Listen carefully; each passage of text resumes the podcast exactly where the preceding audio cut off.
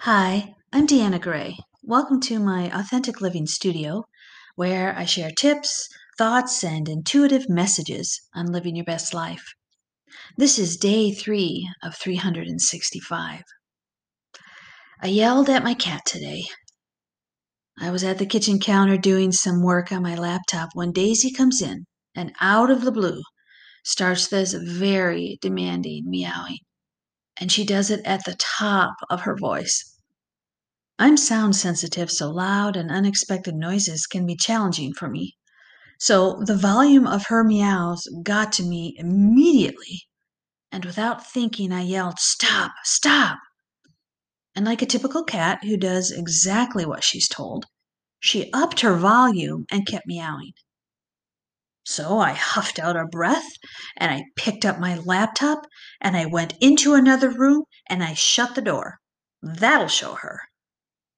Well, of course, she kept meowing, and she followed me all the way to the door. That cat is very persistent when she wants something.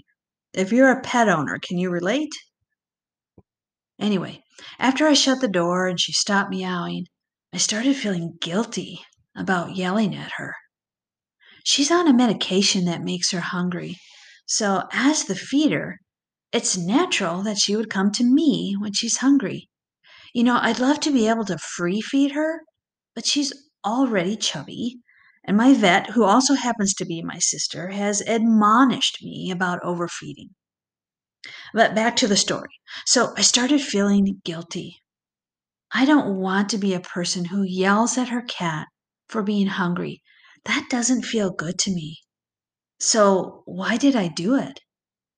To answer this question, I had to put my self awareness skills to work.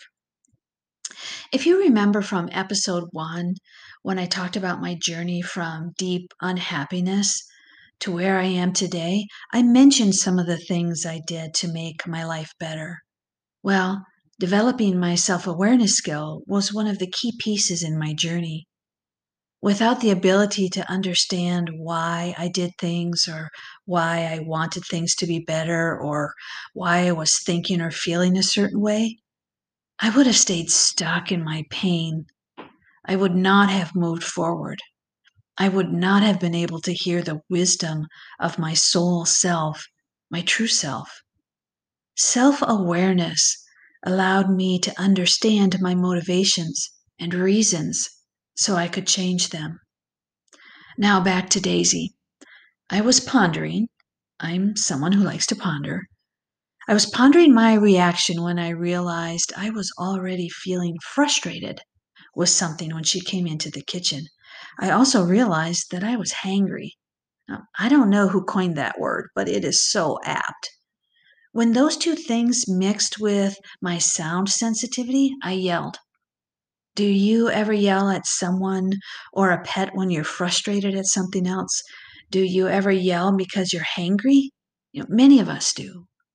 What's important, though, is that we become aware of the why so we can change the how, how we respond.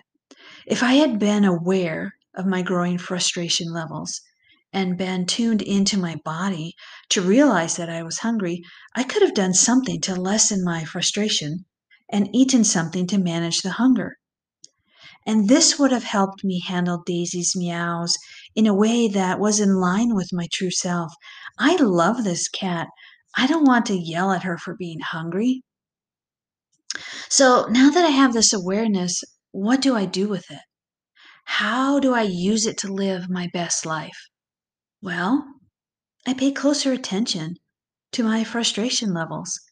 And when I feel them building up, I do some deep breathing or I jump on my rebounder, or I take a walk until the frustration eases. For hunger, I just eat a snack, you know, easy enough.